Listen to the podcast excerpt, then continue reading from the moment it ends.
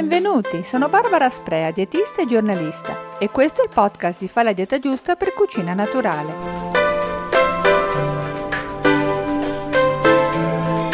Ci siamo, la scuola ricomincia e per aiutare i nostri bambini nei vari impegni che arriveranno è importante garantire loro una corretta nutrizione in grado di sostenerli al meglio, ossia una dieta variata, basata per lo più su alimenti naturali e che fornisca le vitamine, i minerali e gli antiossidanti della frutta e della verdura, protettivi per la salute e fondamentali per la crescita. A questo proposito, una recentissima ricerca americana effettuata sulle mense scolastiche ha scoperto che la lunghezza del pasto influisce sul consumo della verdura e della frutta, alimenti che più degli altri erano a rischio di restare nei vassoi quando la pausa pranzo era breve, ma che al contrario venivano mangiati se il momento del pasto raggiungeva almeno i 20 minuti di durata.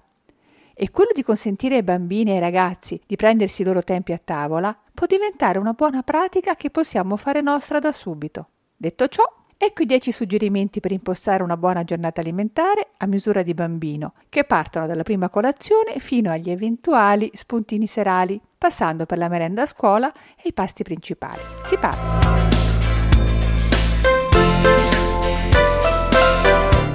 mattino, se i bambini a colazione in genere non hanno appetito e sentono lo stomaco chiuso, provate ad anticipare la sveglia e a proporre la colazione a circa tre quarti d'ora dal risveglio. Se potete poi non lasciateli da soli a fare colazione, ma soprattutto non mandateli mai digiuni a scuola. Secondo, una colazione veloce ma abbastanza completa prima della scuola dovrebbe essere composta da cereali sotto forma di pane, fiocchi, fette biscottate, yogurt o latte, eventualmente vegetali in caso di intolleranze, e un po' di miele o marmellata da spalmare sul pane. Quando si ha più tempo aggiungete anche frutta fresca e della frutta a guscio, noci, nocciole, mandorle, alimenti molto ricchi di sostanze nutritive. Terzo, per la scuola mettete nello zaino degli snack leggeri, un frutto, una banana, una mela bio da mangiare con la buccia o una macedonia sistemata in una scatolina con una forchettina, più una borraccia con l'acqua.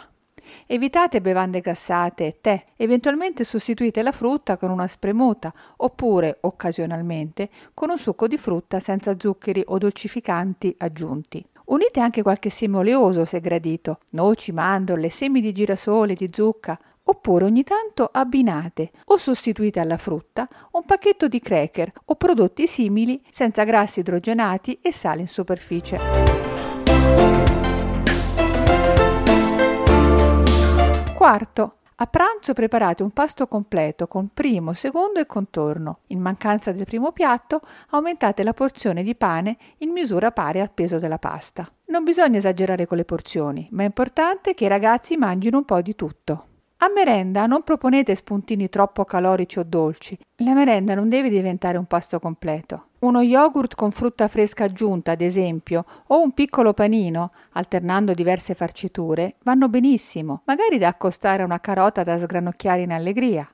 Sesto, a cena proponete spesso minestre o creme di verdura con pasta o altri cereali come primo. Sono benefiche e sazianti. Oppure risotti o zuppe d'orzo condite con verdure cremose come zucchine o zucca. E se aggiungete i legumi alle minestre avrete anche un piatto completo con le sane proteine vegetali. Settimo, Dopo cena, al posto di eventuali spuntini dolci, offrite dei dessert semplici a base di frutta, anche cotta, in genere molto graditi.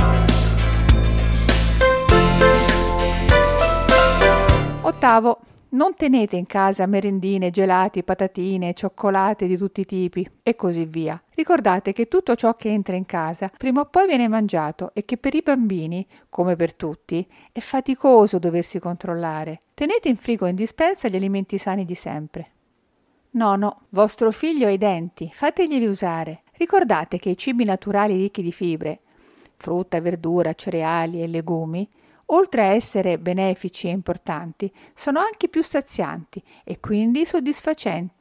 Proponete quando possibile del pane o altri prodotti da forno integrali e insalate o minestre con i chicchi dei cereali meno usuali, farro, orzo, miglio, grano saraceno. Riducete il consumo di prodotti da forno, oppure preferite quelli senza grassi, almeno senza quelli idrogenati, e fate attenzione ai pani industriali che contengono spesso numerosi additivi e in più abituano i bambini a consistenze esageratamente morbide.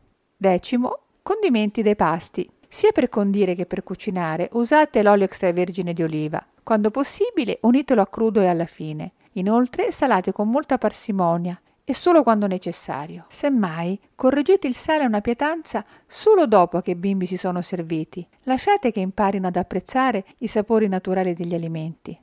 Ovviamente le cose da dire sarebbero molto di più, ma rischiavo di fare un podcast veramente troppo lungo e magari prossimamente potremo sviluppare meglio qualcuno di questi punti. Mi auguro che vi sia comunque interessato e vi do appuntamento al prossimo, sempre per Fa la dieta giusta per cucina naturale.